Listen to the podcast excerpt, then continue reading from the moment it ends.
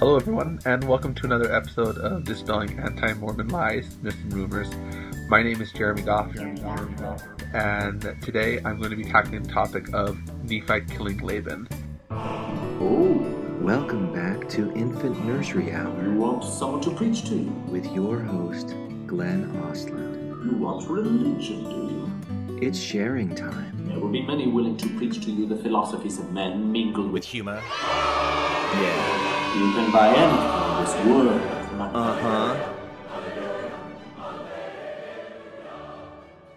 Welcome back to Infants on Thrones. You know, you know what I haven't done in a while. I haven't done a decent Jeremy Goff SmackDown, and um, yeah, it's time. I think it's time for a, a decent one, a decent Jeremy Goff SmackDown.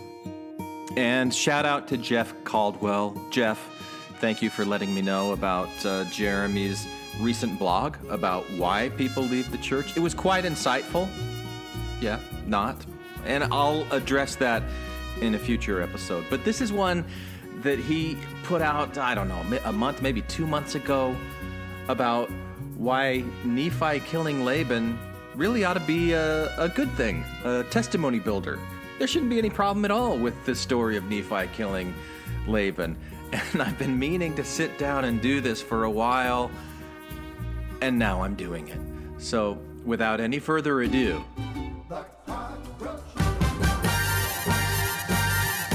Yeah, all right. Watch out, all you people who don't know how things actually are. Jeremy Goff, Jeremy Goff, super anti-truthy fighter Jeremy Goff spins his webs of actual truth.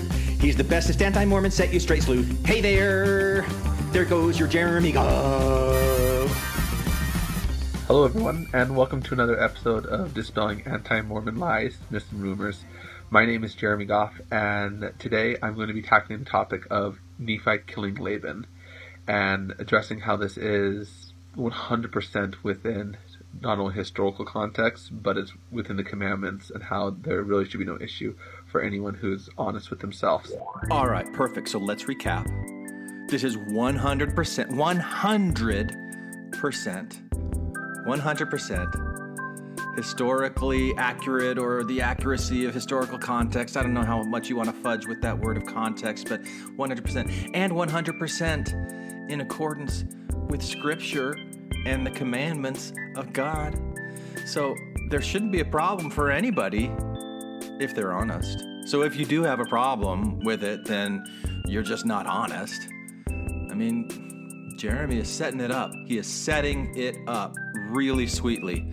Let's go back, Jeremy Goff. there really should be no issue for anyone who's honest with themselves with this commandment of God to kill Laban. Before jumping in, it's always fun to see where people are watching from. So if you want to go ahead and post where you're watching from, it's fun and exciting to see people from all over the world who chime in and to see these things. Which speaks to the old adage, of course, that one man's fun and exciting is another man's perplexing and terrifying. Why do people listen to this guy? Like, why do people take Jeremy Goff seriously? Oh, it's it is perplexing and terrifying and fun and exciting. This week's topic is one that I felt I should address in Sunday school. Well, if you felt that you should address it while you were in Sunday school, I mean, that means that the Spirit is really telling you what to do here, right? So it's not just it's not just you on a whim; it's the Spirit telling you while you were in Sunday school. It makes sense. It it it makes me want to listen more carefully because truth, right? Now, in Sunday school, we were talking about the prodigal son. And we were talking about what he did when he asked his father for his property. And it was interesting because I thought it was a little bit more common knowledge, but apparently it's not quite as much. That in Jewish culture, the act of asking for your inheritance and taking that property away from your dad is considered a capital offense. Yeah, I, I don't understand why that isn't a more well known Jewish custom either, because it comes straight out of First Jubilations, chapter 13, verse 147, which says, Thou shalt not inherit thine inheritance, lest thou shalt be smitten with a smiting death.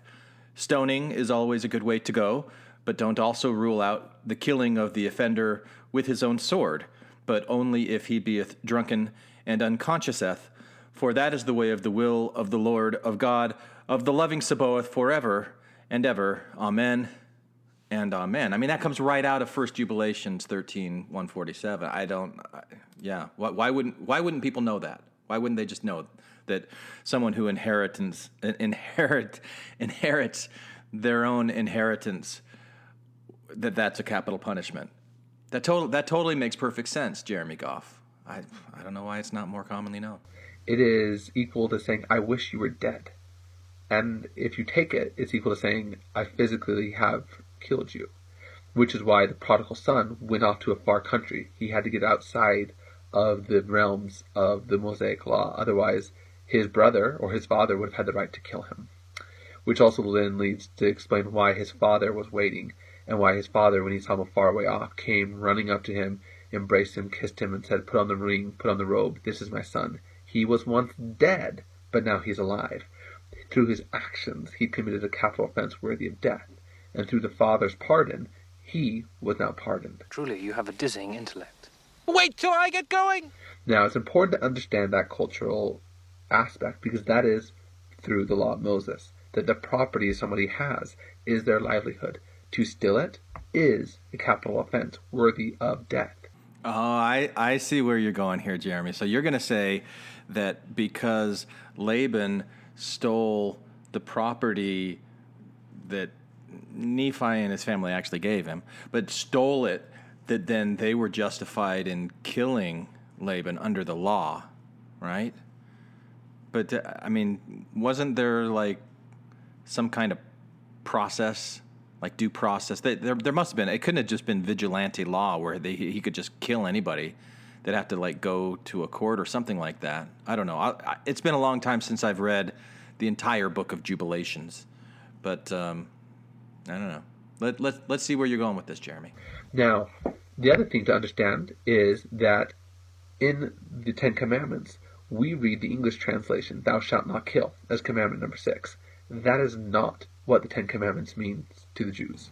Right. I mean, kind of like how the honor your father and your mother commandment doesn't really mean that to the Jews either. I mean, it, it means like kind of, you know, pick and choose the things that your parents tell you that you want to honor or not. You know, I mean, that's how I've always lived it, gone gone by the Jewish thing. So it's probably the same thing, like thou shalt not kill. You know, unless, you know, you should. You know, so one of those like really clear Ten Commandments. To the Jewish people, thou shalt not kill is actually more correctly translated, thou shalt not murder. And the difference between killing and murder is very important. To kill means to kill anyone, to, to shed blood. To murder means to shed innocent blood. It is to take someone's life without just cause. Wow, that's a pretty slippery slope you've already introduced for us there, Jeremy. So, what is the just cause? Like, I mean, pretty much anybody who kills anybody else feels that there's some kind of a just cause behind it, right? I don't know. I mean, I've never killed anybody. I've killed um, caterpillars. I used to kill caterpillars a lot when I was a kid. I'd torture them, but uh, I, I didn't murder them because those caterpillars they were not innocent.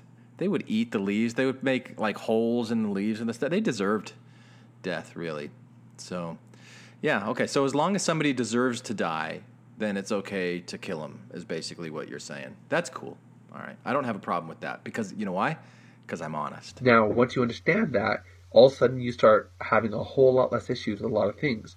Like when there is a war and you are drafted as a soldier and you're fighting in a war, you are engaged in a war and you're not murdering people, you're killing them. And there's a big difference there. But that's not even the point that I'm going to go over today. The point I'm going to go over is what Laban did and how what he did constituted not just one, but two capital offenses against Lehi and Lehi's entire family, and how Nephi was 100% justified within the law to execute Laban. So, first off, when Nephi goes to recover the brass plates, the very first thing he does is, well, Laban goes and tries to, uh, Laman tries to go to Laban and convince him to give up the brass plates.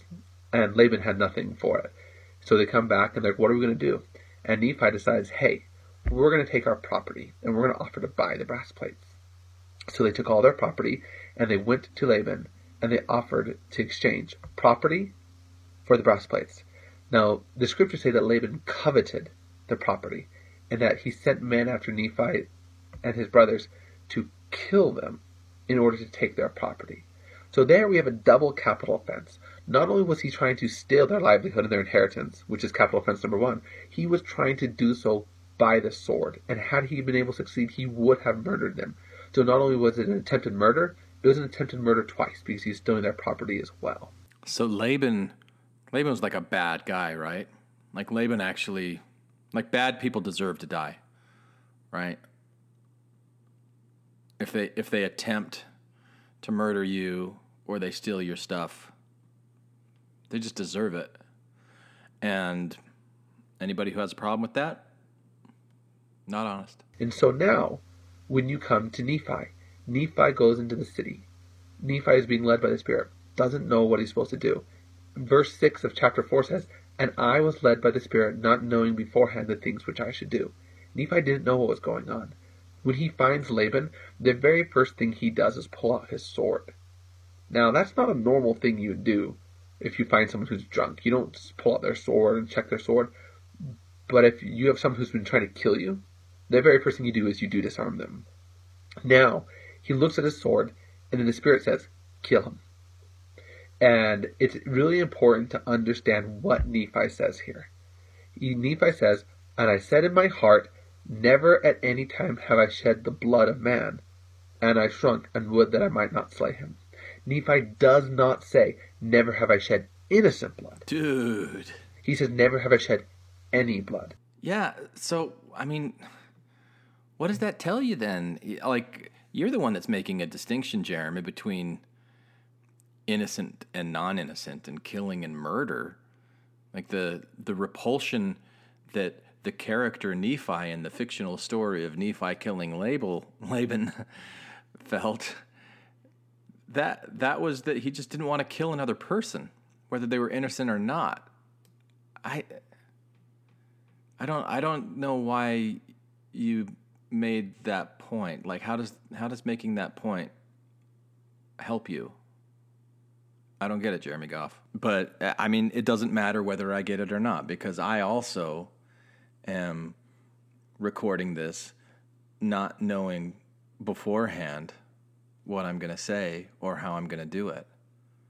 So I'm kind of like doing my own Nephi 3 7. I'm going and doing Jeremy Goff. I'm going and doing. He says, Never have I shed any blood, the guilty or the innocent. And it's important to understand that because Nephi is not trying to absolve himself and saying that Laban is innocent and he doesn't have the right to die. Nephi is saying, hey, just because I have the right to kill him doesn't mean I want to. I've never killed anyone and I don't want to kill somebody. Wait, so so you're claiming that Nephi is acknowledging that he has well, first of all that Laban is guilty and he therefore has the right to kill him but he just doesn't want to? You're that that's a stretch, man. That is a huge stretch. Now, in the next verse, the Spirit then goes ahead and it outlines why. It says, And the Spirit said unto me again, Behold, the Lord has delivered him into your hands. Yea, and I also knew that he had sought to take away my life. Strike number one, capital offense. Yea, and he would not hearken to the commandments of the Lord. Strike number two. Wait, not obeying the commandments of the Lord is also a capital offense? That's also strike number two? Did they even have baseball back then? Yea, and he also had taken away our property. Now, not only is this the justification for killing Laban, this is one of the greatest testaments that the Book of Mormon is true. It's just one of the greatest testaments because there's so many. There's so many that show that the Book of Mormon is true. All you have to do is really like look at it and ask yourself some questions and go, "Oh yeah, it's definitely definitely true." I mean, my my favorite part is how um, I just I just was watching this in uh, oh Stranger Things. That's what it was. I was I was finishing up Stranger Things season three, and there's this scene where uh, some Russian guards get shot, and so the grown ups in in Stranger Things put on the uniforms of the Russian guards kind of like Indiana Jones when he puts on the Nazi uniform after he's ridden across the ocean on top of a submarine.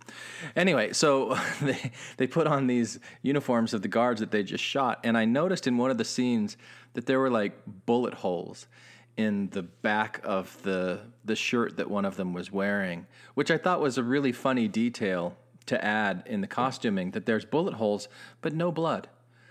You know, so they're trying to make it as accurate as possible without being accurate because there, there'd be quite a bit of blood. And in the same vein with uh, Nephi killing Laban, there'd just be a lot of blood. You know, so I know I'm jumping ahead in the story, but for Nephi to kill Laban and then put on his clothes and then pass himself off as Laban to the servants, like they'd be like, "Why is there so much blood on you, master? Wilt thou have us doeth some laundry for thou?" I mean, I think that's what would have actually happened. But anyway, I I love it, Jeremy, that you see that Nephi killing Laban is one of the greatest testaments that the Book of Mormon is true. So I I just can't wait to hear what you're saying on this. Let's let's get back to you and the world that's real to you. Because in 1820, someone stealing your property wasn't a capital offense. Yeah. So how how could how could Joseph Smith have known this? he could he couldn't have known that back in Jewish times, someone inheriting their inheritance or like stealing property was a capital. Like they couldn't have known that. It's just, there's no other explanation, none. So why would Joseph Smith, if he was making up the Book of Mormon, use this as justification to kill someone? Because nobody in New England reading this story would associate he stole my property, I'm going to kill him. Truly, you have a dizzying intellect. Wait till I get going. They would say that's an outlandish claim. That's an outlandish logic. That doesn't make sense. I I think you're right. I think they would call it outlandish. Say that that's uh, outlandish, Joe. That's outlandish. You just take that rubbish uh, away. It's outlandish, which is exactly what they did say, uh, except for the ones who didn't. But Joseph didn't write the Book of Mormon. Nephi wrote the Book of Mormon. Nephi wrote the Book of Mormon within his cultural context. Joseph Smith translated that. This is one of those points that is saying this is true, this is authentic. Joseph Smith wouldn't have known this. Most people today don't even know this. You're that smart. Let me put it this way. Have you ever heard of Plato, Aristotle, Socrates? Yes? Morons. That when you take someone's property, it is a capital offense under the Mosaic Law. And the next verse, verse 12, says, And it came to pass, the Spirit said unto me again, Slay him, for the Lord has delivered him into your hands. And so now Nephi is struggling. The Spirit is saying, You are justified under the law given by God to Moses to kill him. You are justified to execute him. He has committed a capital offense, not just against you, but against your family. Not just has he done these bad things to you, but he's disobedient to God as a whole.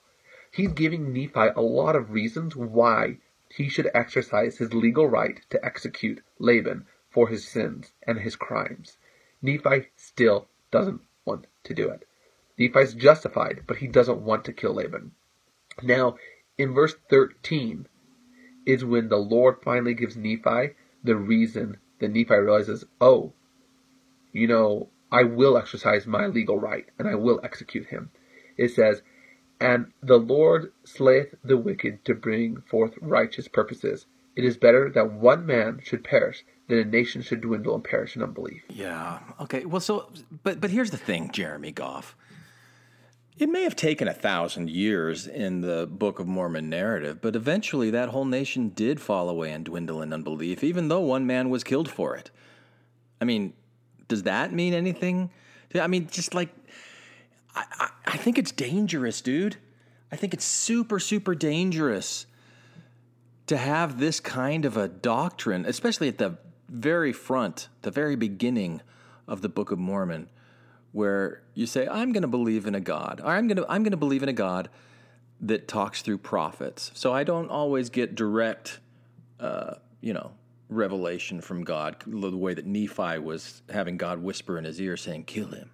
No, we, we get that through our prophets that we just put our faith and trust in, our leaders. And if they tell us, then it's the same thing as God telling us. And if they say, well, this person or this thing is wicked and it needs to be killed, You know, and and it doesn't even have to be it doesn't even have to be killing, you know, it doesn't even have to be like this capital offense. It could be this group of people are bad and they need to be shunned. And even if you're not calling it shunned, we'll, we'll, we'll commit social genocide to groups of people that we disapprove of because they're not obeying the commandments. I mean, it just, it's not, to me, it's so counter. You know, it's, it's one, one of the reasons I just struggled with church so often was because I, I loved the messages of charity and love and forgiveness. And I think that charity and love and forgiveness are really the things that free you up. It bring peace to your soul. Just, just stop hanging on to the offenses and all these things. You you forgive. You you find personal peace. To me, I think that's where you find salvation and atonement and paradise and celestial glory and whatever other words you want to do it. I, so I, I, I felt that as a kid growing up. And then I would see things like this where it's a message that's saying, oh, no, not only don't forgive people for their offenses, but exact vengeance. You know, like some people deserve death. Or uh, I just, I, I don't like this message, Jeremy.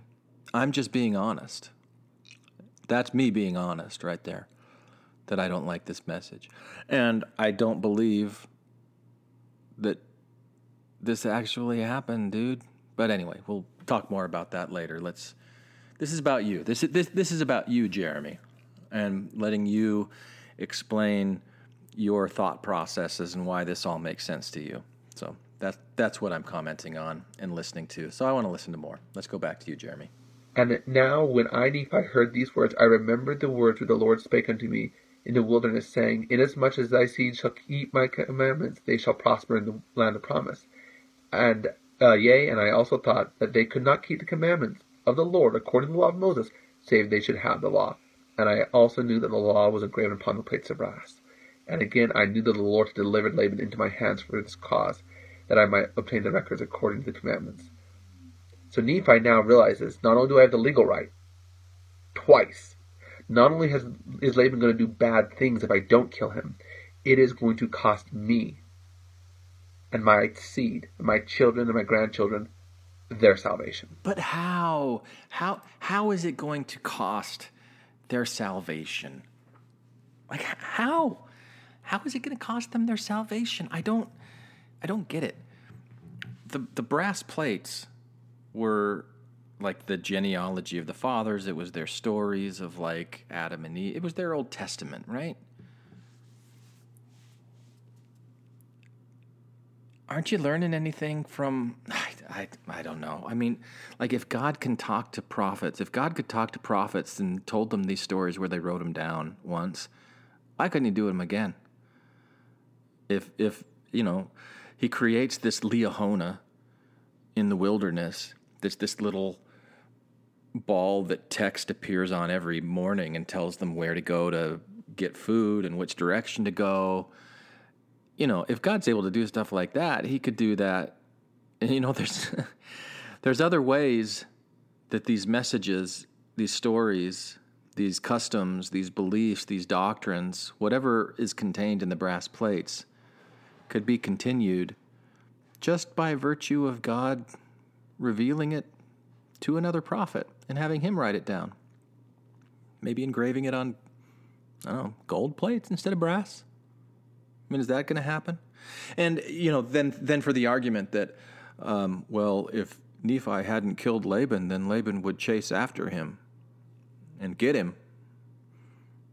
Well, how'd that work out for Pharaoh when he was chasing the children of Egypt out across the Red Sea and the Lord opened up the Red Sea, and the Israelites went through on dry land, and then the Pharaoh and the evil Egyptians came through, and the sea crashed, and God killed them all and saved them.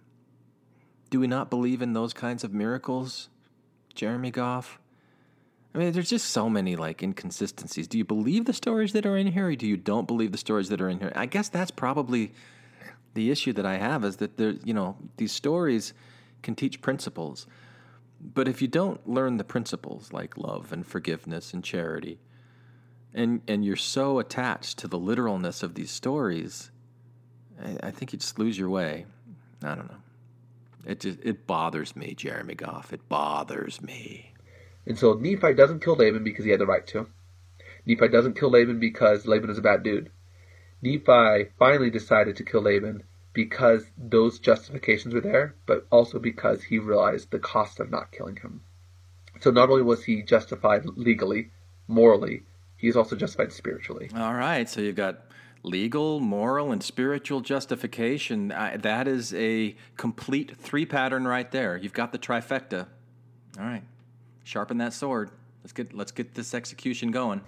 Therefore I did obey the voice of the Spirit, and I took Laban by the hair of his head, and I smote off his head with his own sword. But no blood. No no blood came out. It's just it's just like a head cleanly cut.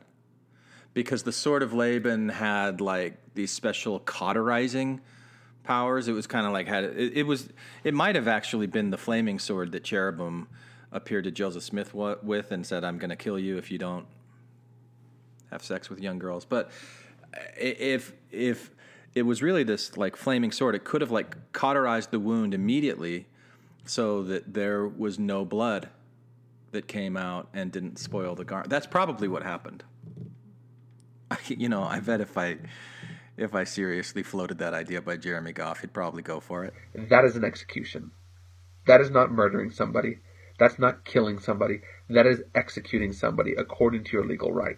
Oh yeah. Well, what about when King Joffrey executed Ned Stark?